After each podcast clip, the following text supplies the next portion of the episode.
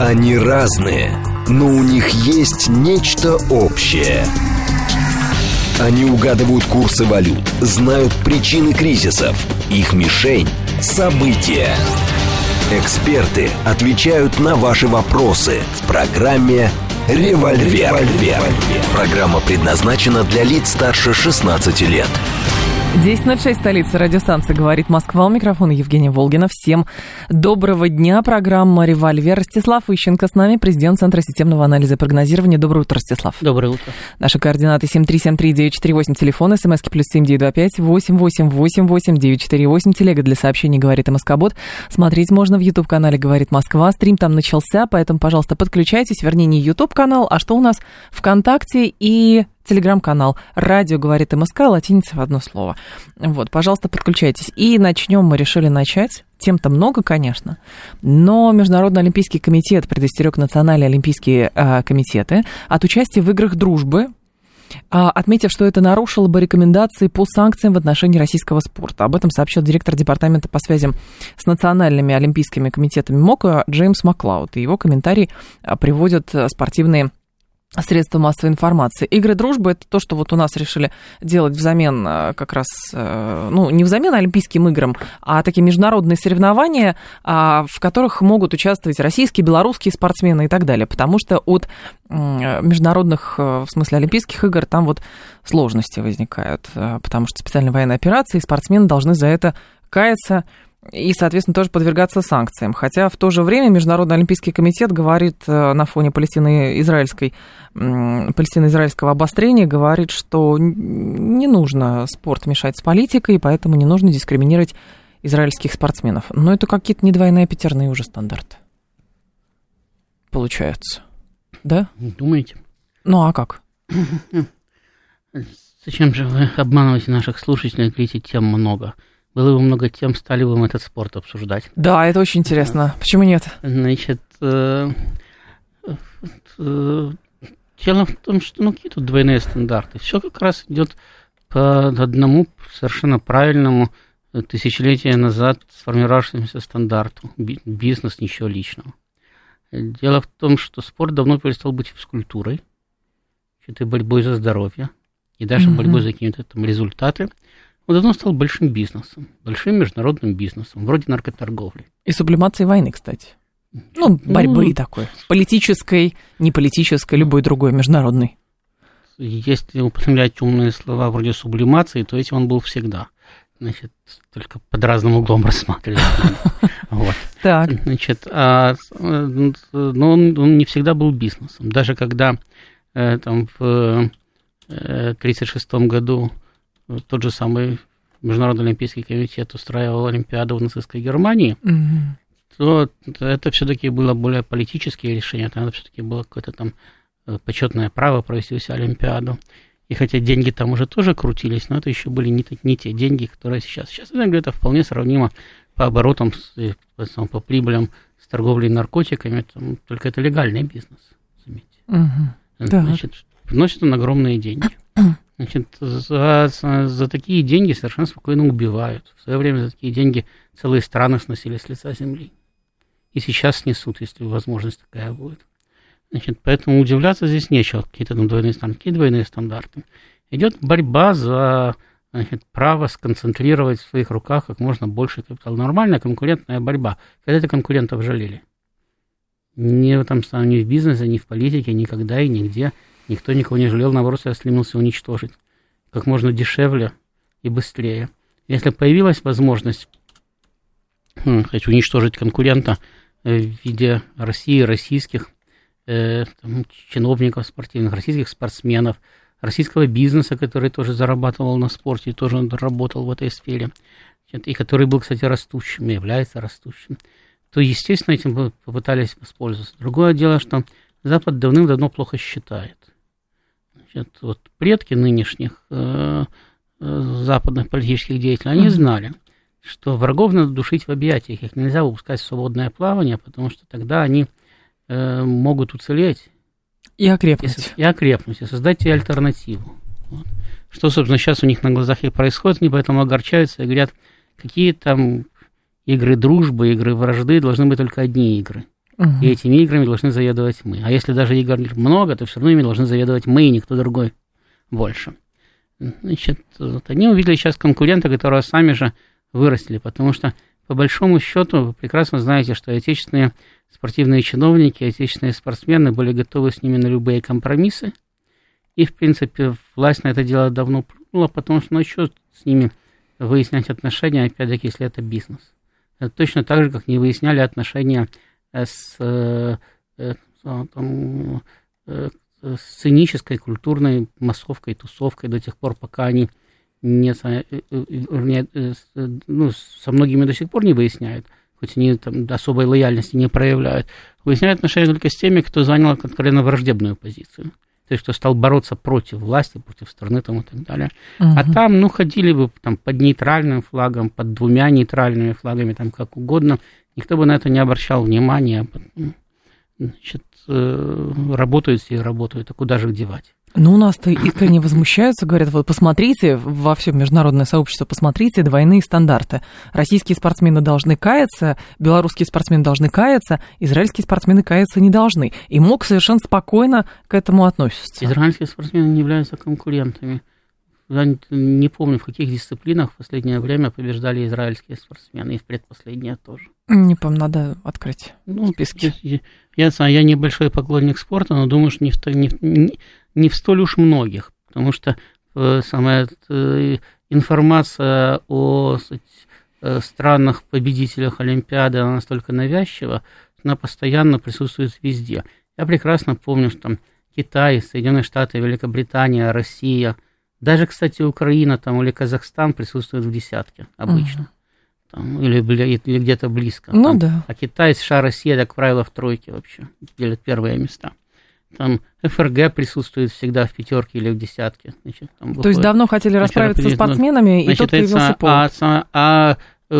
У Израиля какой спорт, такой и бизнес. Значит, то есть это маленький кусочек, что там с ними делить особенно. Вот, тем более, что это сейчас действительно там и политически тоже невыгодно. Но, повторяю, если бы это было бы, кстати, серьезная конкуренция, с ним просто спокойно бы расправились. Вот. Но, а так, что на него обращать внимание? Слушатель говорит, двойные стандарты нормы к друзьям всегда относятся лучше, чем к врагу, когда уже мы будем честны перед собой, честны, и начнем относиться к врагам как к врагам. Ну, и это тоже правильно, только мы относимся к врагам как к врагам. Только мы умные, мы не кричим на каждом шагу, что мы их ненавидим и хотим их убить. Мы говорим, что мы их любим и хотим им добра. А вот когда они попадут в наши руки, тогда мы разберемся, что мы им хотим. Вот. Может быть, так. Да, ну а зачем же, вот вы видите, что сделали американцы в свое время? Они совершенно неприкрыто давили Россию. Давили и додавились до того, что Россия сняла жесткую позицию, стала с ней бороться, и им стало даже что-то получаться. Если бы не давили, то могли бы до сих пор присылать сюда ножки Буша и торговать ими. И вполне возможно, что у Ельцина был бы другой преемник. Это было бы оптимальное положение с точки зрения американцев. И вполне возможно, что это было бы, что Ельцин бы не устал бы накануне 2000 года, а продолжал бы управлять страной еще лет 6. То есть преемник был бы другой, и политика бы у России была бы другая, и внутренняя политика тоже была бы другая, и все было бы по-другому. Значит, потому что своих врагов надо любить. Мы умные ресурсы им втихаря продаем, но, говорит Александр. Почему втихаря? Он хочет сказать, что он такой ловкий шпион, что он узнал то, что мы делаем втихаря. То, что наше государство делает втихаря, не знает никто, даже оно само. Не более того, мы настолько в открытую все это делаем, что даже для европейцев это стало проблемой, потому что европейцы извиняются за то, что они покупают российские СПГ, потому что им не хватает других ресурсов. Мы совершенно правильно поступаем, потому что, во-первых, прекращать продавать одному потребителю можно после того, как вы нашли другого. Потому что все умные говорят, что мы торгуем. Когда мы перестаем торговать, те же самые умные говорят, а где обязательно государство передо мной? Где социальная помощь? Где материнский капитал? Где все прочие ковришки, к которым я привык, я хотел еще больше, потому что считал, что этого мало. Где все эти удовольствия? А почему заканчиваются рабочие места? Ну, «Газпром», кстати, один из крупнейших создателей рабочих мест, а там не только «Газпром» завязан, там несколько крупнейших компаний российских. Они и бюджет формируют, и рабочие места создают, и на них замкнуто огромное количество обслуживающих производств и так далее. И в конце концов, даже эти самые, даже в рестораны в тех городах, где они работают, публика ходит, потому что зарабатывает у «Газпрома». Да? Ну, ради бога, можем все это закрыть. Только куда нам девать потом этих самых безработных? Значит, или тех, которые вместо богатой и престижной работы получили бедную и непрестижную, и всем этим недовольны. Это, у нас же есть прекрасный пример. Угу. Вот наши европейские друзья и партнеры, они действовали так, как наши радикальные патриоты призывают действовать нас. Хлопнуть дверью, топнуть ногой и сказать: если вы такие сволочи, мы с вами торговать не будем. Они так и сделали. И ну, думали, что... И теперь ноют, плачут, говорят, что у них это самое, что они потеряли значительно больше, чем приобрели. Вернее, они потеряли значительно больше, чем мы на этом деле. Uh-huh. Ну да, потеряли значительно больше, но считать надо. Значит, бизнес, он не терпит суеты. Его очень просто разрушить.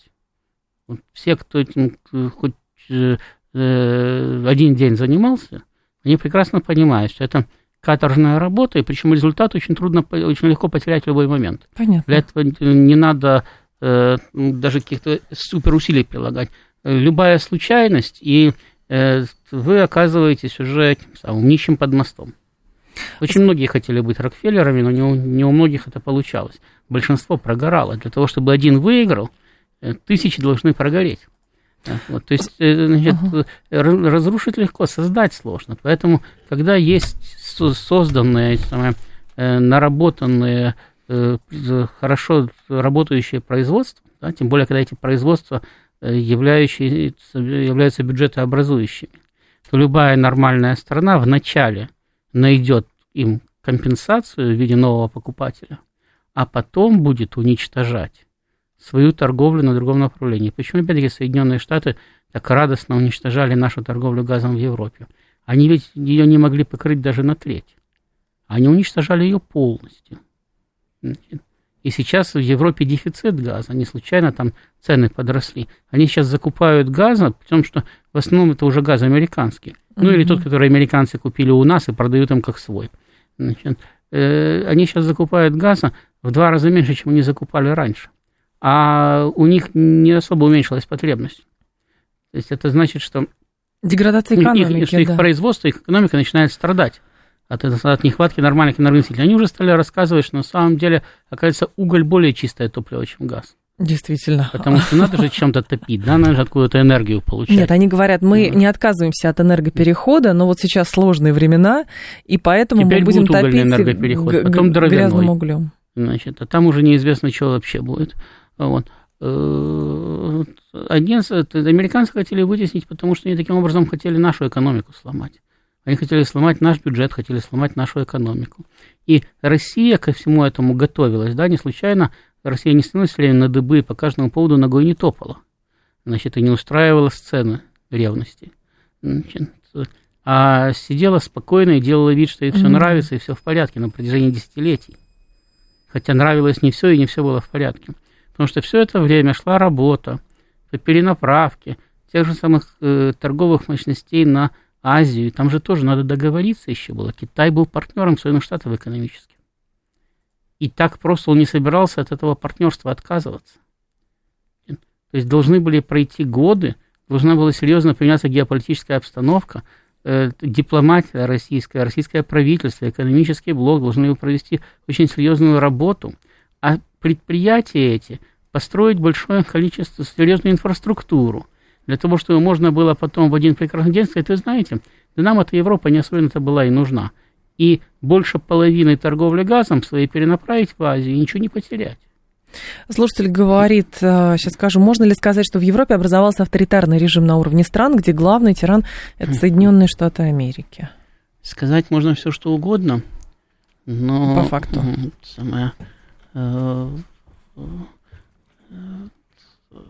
Авторитарный режим может существовать пока что, да, в одной стране, он не может существовать в глобальном мире. Даже когда Соединенные Штаты реально были глобальным гегемоном, они не могли без согласия национальных элит руководить политикой отдельно взятого государства. Они могли в нее вмешиваться, могли давить, но руководить не могли. Вот, пожалуйста, простой пример. 3 государства, да? Россия, Украина, Казахстан. выходцы из одного и того же Советского Союза. Значит, примерно равные стартовые возможности, у каждого есть свои достоинства, свои недостатки, но, в общем, их можно сравнивать между собой. Нельзя сравнивать, допустим, с Белоруссией, у которой не было ни рынков сбыта для ее тяжелой промышленности, ни энергоносителей для ее тяжелой промышленности, ничего не было. Значит, вот. А эти страны между собой вполне сравнимы, значит, по своему потенциалу. И результат. Через 30 лет это 3 разных результата. Украины уже практически нет. Угу. Казахстан маневрирует, значит, между Китаем, Соединенными Штатами и Россией, пытаясь не потерять экономику и сохранить независимость. Значит, рано или поздно независимостью придется жертвовать. Может быть, не полностью, но частично, но просто все равно придется входить в крупные экономические образования, а там и часть политического суверенитета все равно придется отдавать, так как его отдают в ЕС, например. Ну вот как раз ЕС становится неким супергосударством. Вот. Ну, ЕС не стал супергосударством, он мог, но не стал. И в ЕС не могло быть американской гегемонии, поэтому американцы не позволили ЕС стать супергосударством. Вот. Вот есть пример. Но есть пример России, которая в тот же самый период прошла путь от полностью уничтоженной страны, которую уже делили, значит, на удельные княжества, до возвращения статуса сверхдержавы. 3 разных варианта развития, избранных национальными элитами. 3 разных результата. Хороший, средний и плохой. Угу. Значит, да, сопротивляться, конечно, американскому давлению тяжело. Да, лучше это не делать в открытую, было, по крайней мере. Сейчас уже можно и в открытую. Значит, лучше петлять, вилять, значит, делать вид, что ты совсем соглашаешься, тянуть время, получать преимущество, и только после этого, значит, переходить к открытой конфронтации. И то Россия не переходила первой к открытой конфронтации. Первыми пришли американцы, потому что поняли, что они теряют время зря. Угу. И через некоторое время у них даже открытая конфронтация ничего не даст. Это как сейчас с Китаем. 1-2 так. И устраивать тайваньский кризис поздно. Он уже ничего не даст больше. Поэтому у них вот сейчас там 1-2 времени для того, чтобы попытаться поймать Китай на тайваньскую войну. Точно так же у них было с Россией. Российская элита приняла такое решение, украинская элита приняла другое решение. Угу. Также и с Европой. Европейские элиты, да, выстраивали Европейский Союз как сверхдержаву, и они ее почти выстроили. Но затем они испугались своего собственного построения, они поняли, что за это придется нести ответственность. Сверхдержава имеет глобальные интересы, даже если это конфедеративная сверхдержава. Она имеет глобальные экономические интересы, им придется конкурировать с Соединенными Штатами. А они до сих пор в политическом и в военном отношении были протекторатом Соединенных Штатов. Американцы их полностью избавили от необходимости проводить собственную внешнюю политику и заниматься собственной охраной и обороной. Это все делали американцы. Они банально испугались. И они согласились с тем, что они таки не будут сниться сверхдержавой. Они тогда приняли термин «экономическая сверхдержава». То есть Европейский Союз будет конкурировать с Соединенными Штатами экономически, но не будет военно-политическим. Да, но это экономически невозможно. Тоже не получилось, потому что... Это в принципе невозможно. Это в принципе невозможно. Значит, конкурировать только экономически, не конкурировать военно-политически. Потому что армия, политическое давление, дипломаты, они для того и нужны, чтобы отстаивать экономические интересы. Армия не для того, чтобы просто генералы получали чины, звания и ордена. Угу. И не для того, чтобы проводить парады. Армия для того, чтобы защищать экономические интересы страны. Армия должна быть прибыльна. Даже если она не воюет, она своим существованием должна быть прибыльна. То есть она должна обеспечивать стране такие показатели внешнеполитические, да, которые в результате, защищая ее экономические интересы, оправдывают существование этой армии, иначе она не нужна. Значит, если она это сплошной убыток, то никакого смысла в этом нету. Поэтому для этого все и существует. Поэтому это и не является какими-то отдельными, да, структурами, они все связаны в одну и ту же государственную структуру. Раньше рыцарь был одновременно военным, полицейским, администратором, кем угодно. Значит, хозяйственным управленцем далее. Он был одним, единым во многих лицах. Значит, это можно было назвать там своего рода военным управлением. Но со временем структура общества усложнялась, устанавливался процесс управления этим обществом. И переходили от натуральных оброков к фискальной системе, что требовало более сложной проработки правовых норм, требовало более сложного и более развитого и более образованного бюрократического аппарата там, и так далее. И в результате произошло разделение на гражданские и военные власти, на администрацию, на политическую власть там, и так далее, на законодательную, исполнительную власть. Произошло это дробление, но это раздробившись, она все равно осталась единым целым. То есть это разные люди теперь отвечают за разные направления работы, но все равно этот механизм существует эффективно только в том случае, если это единый механизм. Слушатель спрашивает, хорошо, Ростислав, но тогда скажите, по вашей логике, получается, что европейцы не одумаются и не поймут, что им невыгодно такое положение, ведь им было гораздо выгоднее покупать российский дешевый газ и строить свою мегаимперию как раз за счет дешевых энергоресурсов из Российской Федерации. Слушайте, когда-то у меня был кот, да, сейчас у меня кота нет. Так. Значит, вот когда он был, я мог сказать, там, кот себя хорошо ведет, кот себя плохо ведет, кот одумается или кот не одумается. Европейцы не кот. Европейцы – это огромное количество стран, огромное количество людей, и самые разные политические системы, политические элиты. И даже в одной стране есть всегда власть и оппозиция. Конечно. Они ко многим вещам подходят по-разному. Поэтому в Европе сейчас есть разные течения, разные предложения. И раньше были предложения дружить с Россией, не дружить с Соединенными Штатами. Но те люди, которые эти предложения вносили, в политическую власть не попали. То есть их не избрали. И сейчас идет борьба. И борьба, которую мы ведем, это не попытка завоевать Украину. Украина сама по себе никому не нужна. Да, хорошие земли, да, там есть побережье Черного моря, да, в Крыму приятно отдыхать. Но отдыхать можно и в Сочи, и даже во Владивостоке, на побережье Тихого океана. Значит, везде можно отдыхать. И в Подмосковье можно неплохо отдохнуть. Значит, вот. И это самое, и сельское хозяйство мы прекрасно ведем сейчас совершенно в других регионах, и не надо там украинские черноземы никому уже даже не нужны. Вот. То есть ничего такого эксклюзивного там нету. Мы там ведем войну на истощение с Запада. Мы ведем войну, значит, именно для того, чтобы политики, которые вступили с нами в клинч, привели свое общество к отторжению их политики. То есть, когда они пытаются добиться того же самого у нас. Вот когда мы говорим, что они пытаются заставить наш народ выйти на улицы и сказать: нет, дорогие, все, давайте прекращаем конфронтацию с Западом, миримся с ним на любых условиях. Мы пытаемся сделать то же самое. Потому что это, только так можно выиграть эту войну, если не переходить к перестрелке ядерными ракетами. Мы пытаемся довести их до ресурсного истощения, значит, и заставить их общество выбрать тех политиков, которые скажут: все, войну прекращаем. Нам не надо конфронтация с Россией, мы можем с ней договориться, ничего такого страшного в этом нету.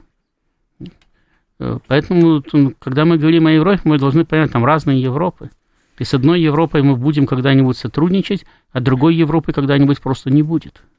Ростислав Ищенко с нами, президент Центра системного анализа и прогнозирования. Смотреть можно наш эфир в телеграм-канале «Радио говорит МСК». В нашей официальной группе ВКонтакте тоже можете смотреть. Телега для сообщения «Говорит МСК-бот». СМСки +7 925 888 8948. После информационного выпуска успеем поговорить про группу российских оппозиционеров, экономистов, которые, оказывается, были разработчиками проекта санкций против Российской Федерации.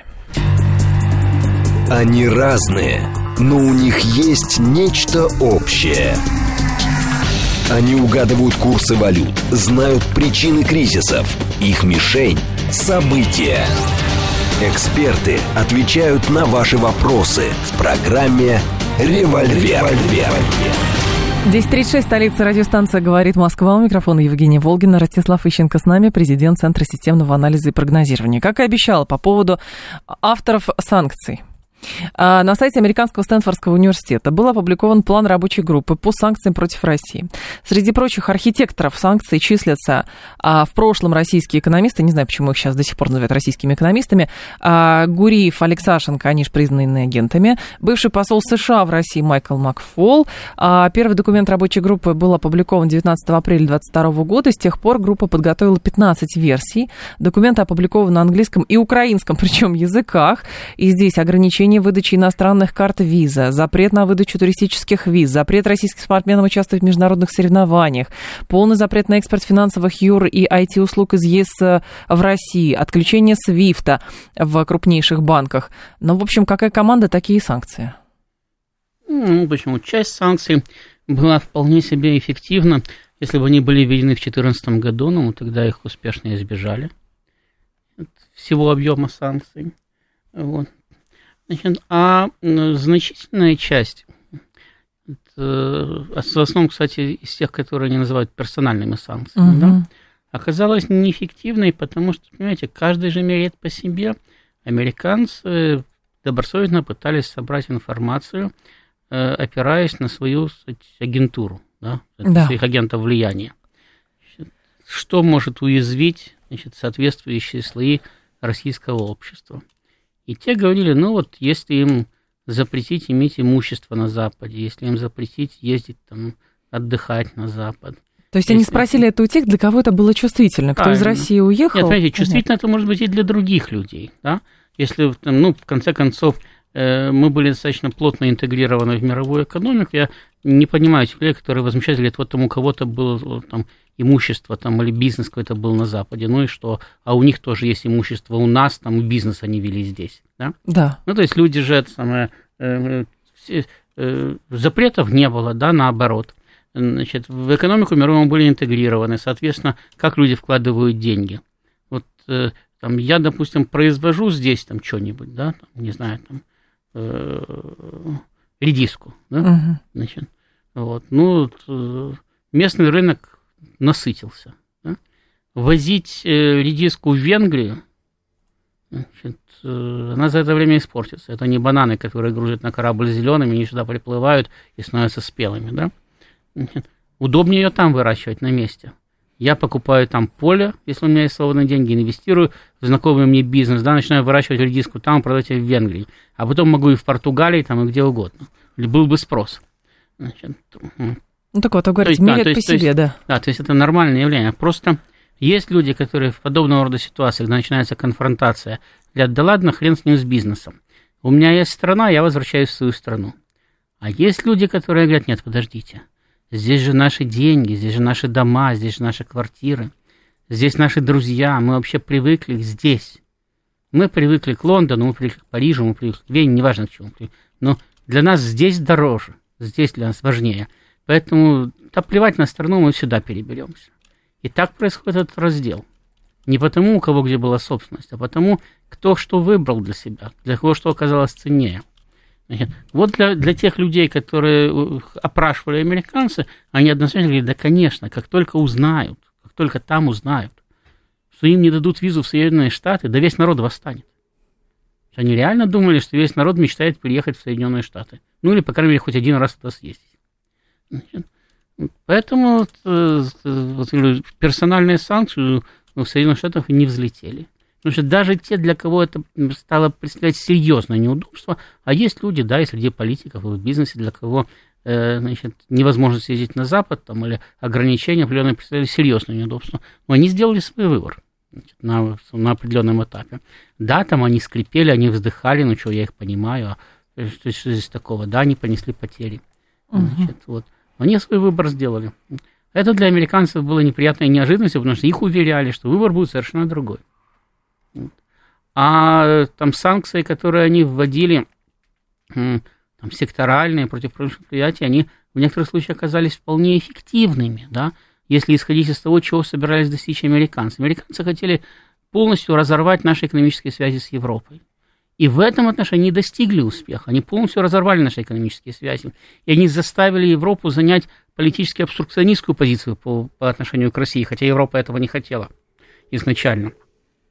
Но, я повторяю, американцы, опять-таки, не знали и не продумывали, да, того, что Россия последние несколько десятилетий занималась переориентацией своих торгово-экономических связей в Азию, потому что те же самые друзья американцев, я же прекрасно помню, как в свободной дискуссии, когда я им говорил лично, да, что, ну, Россия... Там, начиная со середины 90-х годов, ведет работу по поиску для своих энергоносителей альтернативных рынков. Она их нашла, она над этим работает. И чем больше проходит времени, тем меньше Россия зависит от конкретно одного европейского направления. Они ли, ой, ха-ха-ха, ну поверьте нам, мы-то знаем. Никогда не сможет Россия отказаться от европейского рынка газа. Я даже помню человека, который был очень вполне лояльным. Да? И, с той стороны?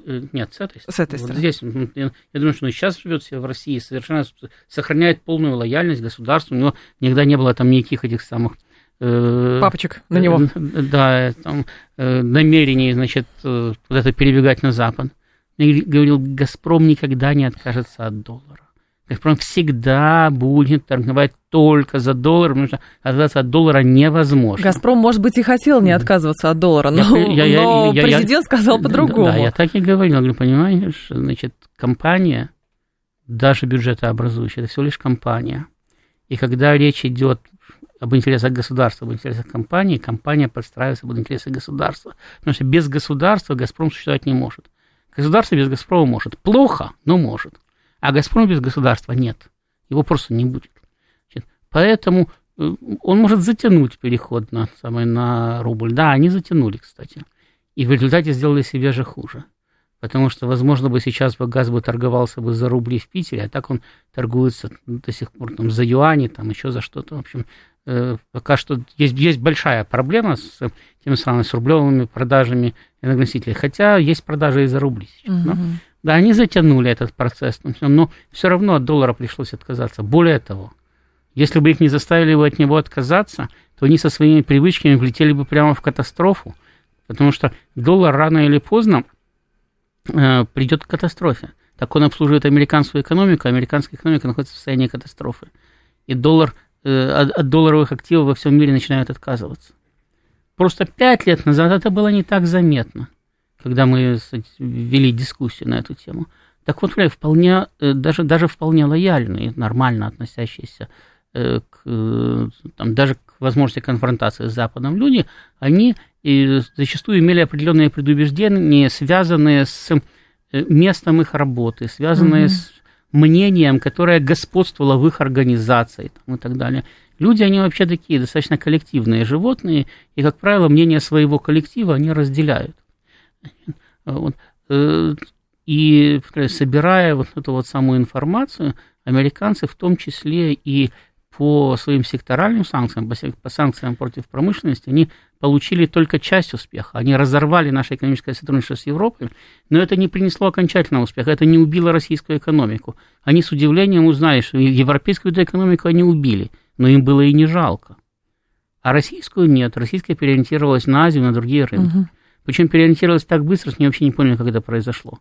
А это не произошло действительно по мановению волшебной палочки. Это долгая, напряженная, незаметная работа на протяжении нескольких десятилетий. Ну, удивительно, как вот эти люди, которые теперь Стэнфорд их перечисляет как разработчиков там, персональных и ряда других санкций, они умудрились, ну, как бы свои компетенции условно впарить американцам, хотя по факту и американцы тоже в это поверили. Вот в чем дело. То есть это тоже инерционное восприятие России получается. Люди, как правило, даже занимающие очень высокие посты, хотят слышать то, что им понятно, то, в чем они уже убеждены. Угу. Вот даже когда там, политики нанимают политтехнологов или пиарщиков, да, то они, как правило, нанимают неквалифицированные кадры, вернее, кадры, обладающие особой квалификацией, которые просто транслируют мысли своего руководителя. Даже если мыслей нет, то они транслируют пустоту, которая находится в его голове, прямо во внешний мир. И рассказывают, что это хорошо.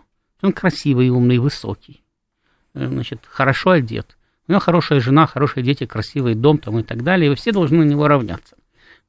На самом деле, я уже когда-то говорил об этом, работа и пиарщика, и политтехнолога заключается не в том, чтобы транслировать пустоту, да, и не в том, чтобы транслировать мысли своего руководителя, а в том, чтобы найти в нем изначально присущие ему позитивные черты, определить негативные черты и развернуть его к обществу под таким углом, чтобы оно видело и только его блестящую сторону, и не видело темную. Угу.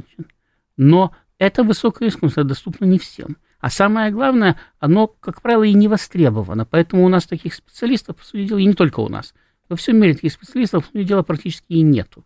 Потому что они не востребованы, не занимаются чем-то другим и очень неплохо себя чувствуют. То есть у них никаких проблем нет, потому что люди, обладающие такой квалификацией, никогда не пропадут. Но это просто показатель на срезе политическом. Там же люди не хотят себе во вред действовать. Да? Они думают, что как раз они поступают очень умно, очень разумно, да.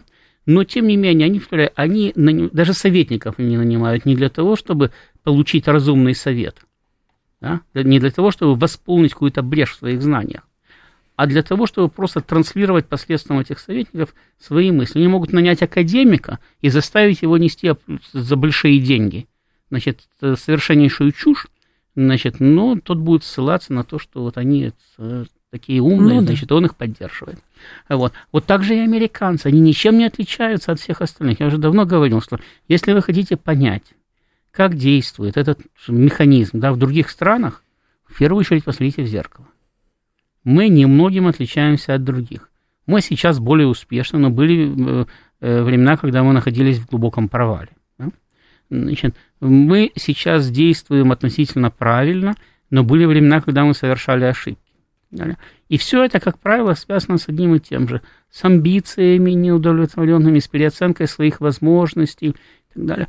Не надо удивляться тому, что как это американцы сделали, а как это израильтяне пропустили нападение Хамаса, как это возможно. А у них такая разведка. Извините, их разведка не занималась ничем, кроме ловли бедных этих самых отставных эсэсовцев. Ну, ловить бедных отставных эсэсовцев и вешать их в Израиле. И шпионить за Хамас. Это немножко разные компетенции. С одним она справлялась, с другим не справилась. Именно поэтому работает в большей степени сейчас конспирология, что это вот все было придумано, и Цахал специально ничего не делал, и Моссад специально ничего не делал, и поэтому допустили вот эту вылазку Хамаса. Это всегда работало. Я сейчас периодически читаю, слава богу, не такие труды, как писал Резун, да? А небольшие заметки по поводу того, что поражения СССР в 1941 году были связаны с повальным предательством генеральской верхушки. Угу. Проблема заключается в том, что те же самые генералы в результате эту войну выиграли. И как же так, да. Предательство, потому что это удобно, понимаете, это приятно, интересно, удобно, люди любят вот эту теорию заговора, она хорошо продается. Детектив какой-то получается. Да, а детективы всегда хорошо продавались, и поэтому теория заговора очень хорошо продается. Если вы хотите быть успешными, значит, издайте новую хронологию, или напишите книгу о том, как все, начиная с 5-го тысячелетия до нашей эры, вся государственная деятельность предписана, предусмотрена, этим самым мировым правительством, которое сидит под пирамидой или под сфинксом. Люди не верят в то, что где-то там условный Цахал или Моссад теряет хватку. Люди не хотят в это, потому что есть пиар и перепиаренная, скорее всего, какая-то структура. Тут дело не в пиаре, дело в интересе. Знаете, сама по себе политическая деятельность, да, работа, она тяжелая и нудная и неинтересная, если только вы этим не интересуетесь. Но кому-то там неинтересно поле пахать, а кто-то получает от этого удовольствие. Угу. Да? А кому-то политикой заниматься неинтересно, кто-то получает удовольствие. Но с точки зрения среднего человека, который представляет себе вот эту политическую деятельность, да, военную деятельность, только по фильмам, там, где вначале видно ура, в конце орден дают, а весь промежуток, в 5 лет в грязи, в овшах, в окопе, в крови, да, его не показывают обычно в кино. Люди так себе это и представляют. И политику они тоже так же себя представляют. Им как показывают в фильме? Собрались там какие-то непонятные мужики во фраках, о чем-то переговорили между собой. И все решили, да. Да, все решили, и после этого все шесленки закрутились, все пришло в движение, и вот на самом деле мужики могут собраться и переговорить между собой, но шесленки не закрутятся от этого. Какие-то там будут крутиться, какие-то нет, и другие соберутся на другом конце планеты и переглядят между собой, а потом те с этими переглядят, и все это будет в таком хаотичном режиме действовать. И поэтому очень непрогнозируемы вот эти вот самые политические события. И зачастую там, лучше всего обычно планируется, да, потому что это опаснее всего, военные операции. Ни одна военная операция об этом еще Мольке в свое время писал, она, начиная с первого дня, не шла по прописанному плану. Все они тут же начинали сбиваться в сторону, потому что, ну, во-первых, нельзя предусмотреть все, а во-вторых, у той стороны тоже есть план. И у вас сталкиваются как минимум два плана. Но... Так происходит везде. Да, но просто время. Израиль очень долго, видимо, предполагал, что Хамас состоит из, ну, тапочников, хотя во многом состоит из тапочников, которые начиняют трубопроводные эти трубы канализационным порохом и запускают их. А по факту все было гораздо сложнее, как выясняется. Я поэтому всегда говорю, хоть это не всем нравится, надо любить и уважать там свою армию, свою разведку, свое правительство. Но никогда не надо говорить, у нас это невозможно, мы никогда не проиграем. Потому что это приводит к ненужной самоуспокоенности. И расслабленности, конечно. К переоценке своих сил. Если мы никогда не проиграем в таких условиях, вообще ничего не надо делать. Так это же слова еще маршала Жукова, который говорил, что, в общем, когда там карикатуры всякие на Гитлера писали и так далее, он говорит, что не нужно, ну, там фраза какая-то другая была, в общем, не нужно дезавуировать настолько противника и говорить, что он никчемный и вообще ничего не может, потому что сразу же возникает вопрос, а что его победить не может так долго? Да. Да, действительно, мы и тогда воевали с сильным противником, сейчас мы боремся с очень сильным противником.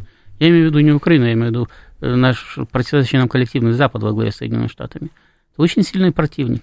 Вот, его надо уважать для того, чтобы эффективно с ним бороться. Вот. А вот самое в Израиле произошло такое самоуспокоение. Там действительно там первые поколения, которые пережили все войны, начиная с 1947 до 1973 года, они, ну, достаточно здраво оценивали свои возможности, там, ситуацию и так далее. А потом пришли новые поколения, которых просто учили. Мы, евреи, всегда выигрываем. Мы всегда били, бьем и будем бить арабов. А кто против нас, тот антисемит. Да, кто против нас, тот антисемит. И, кстати, это не только там вбили в голову. Я разговаривал с очень многими, и старыми, и молодыми, но вполне образованными евреями, которые никогда не собирались переезжать в Израиль. Но они всегда говорили, Израиль проиграть не может. Израиль никогда не проиграет, израильская армия никогда не проиграет. Она самая сильная, там, на Ближнем Востоке никогда не проиграет. Я спрашивал, подождите, а вторую такую создать нельзя или третью? Ну, такую же, как у Израиля. Это вообще, в принципе, невозможно. У евреев никогда не было ни государства, ни армии, а потом не раз и создали, да, и оказались сильными. А другой вариант, да не, невозможен. Ну, вот это вот у нас это невозможно, да, их и погубило. Они сейчас находятся, ну, пока еще не погубило, да, еще могут вывернуться. Но они сейчас находятся в очень сложном катастрофическом поражении, и сами это признали. Что такой сложной именно политической ситуации для Израиля не было, начиная с 1947 года. Даже не с 1973, а с 1947 года не было для него такой сложной политической ситуации. Он в 1948 году создан, но просто в 1947 году начались все эти там процессы, даже в 1946. Поэтому я говорю, но мы это все обсуждаем, да, не для того, чтобы показать пальцем, сказать, смотрите, какие глупые, да. Мы это обсуждаем для того, чтобы посмотреть на них и на чужих ошибках научиться их не повторять. Потому что у нас тоже есть масса людей, которые каждый раз говорят, нет, ну, чего вы такое говорите? Мы не могли проиграть в Отечественной войне. Подождите, а зачем Сталин сдал приказ 227? Где черным по белому было написано, что мы утратили численное превосходство над Германией, оккупированные территории, на которых до войны проживало свыше 70 миллионов человек, советских граждан, что отступать дальше нельзя, потому что мы теряем окончательно промышленные центры, мы позволяем разрезать страну, и в таком случае мы терпим поражение. И поэтому издается жесткий приказ, требующий не отступать вообще, ни при каких условиях, хотя военная наука при определенных условиях требует отступать. Да? Политическое руководство страной требует ни в коем случае не отступать дальше, потому что в любом случае страну ждет катастрофа. Так как же мы не могли проиграть? Могли мы проиграть. Это было сказано политическим руководством страны в 1942 году. Еще чуть-чуть, и мы войну проигрываем. И сейчас мы должны верить в победу свою, да. Мы должны здраво оценивать свои возможности. И сейчас, в общем-то, мы действительно находимся в хорошей ситуации, да, в принципе. ну как хорошие, настолько, насколько может быть хорошая военная ситуация. То есть у нас значительно больше шансов победить, чем у наших врагов. Но при этом нужно все равно критично относиться. Но надо понимать, они тоже воюют за победу, и они не собираются сдаваться. И американцы не собираются сдаваться после того, как мы угробим Украину полностью, даже если мы от нее ничего не оставим. Возьмем лопаты и расширим Черное море до границ с Белоруссией. Американцы при этом будут говорить, вот видите, русские что сделали, теперь все остальные, давайте напряжемся. Это уже даже не так важно, но важно то, что они сдаваться не собираются, не собираются дальше с нами бороться. Это тоже надо понимать. Да, у нас закончится этот кризис, да, мы укрепим свои позиции в мире, но это не значит, что это не заканчивается никогда. Более того, это будет еще серьезнее для нас. Эта борьба не заканчивается никогда. Она иногда ослабевает, иногда усиливается, но никогда не прекращается, потому что в международной политике это постоянная конкуренция.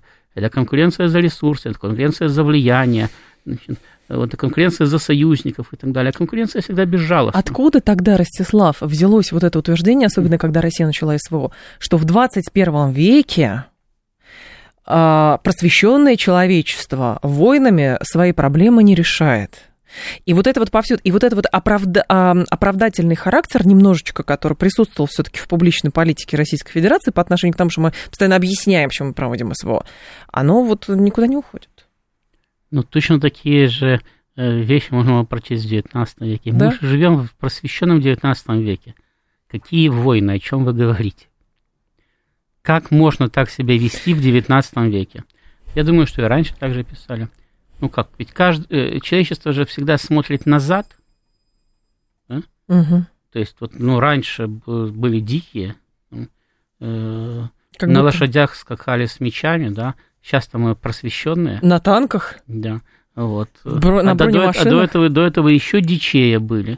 То есть, мы же, как мы далеко-то шагнули, у нас компьютеры уже управляют военными действиями, угу. Да и вообще жизнью-то искусственный интеллект скоро будет управлять. Поэтому как можно в наше время быть такими же глупыми, как тогда? Но дело в том, что от технического обеспечения сам человек не меняется, у него остаются те же потребности. Те же нейронные связи. Это я как раз на эту тему разговаривала не так давно в личной беседе с нейрофизиологом, который как раз говорит, что борьба и вот эта конфликтность и война – это естественное состояние человека, потому что, обратите внимание на детей в песочнице, они друг друга кидаются песком. Конечно, так поэтому человечество всю свою жизнь и воюет. То есть, и ничего с этим поделать нельзя? Мирных лет практически не было в истории планеты. Человечество все время воевало, то там, то здесь. Ростислав Ищенко был с нами, президент Центра системного анализа и прогнозирования. Ростислав, спасибо, ждем вас снова. Далее информационный выпуск, потом Макс с Мариной придут. Я к вам приду в 2 часа в поток, а потом будут в 3 часа умные парни.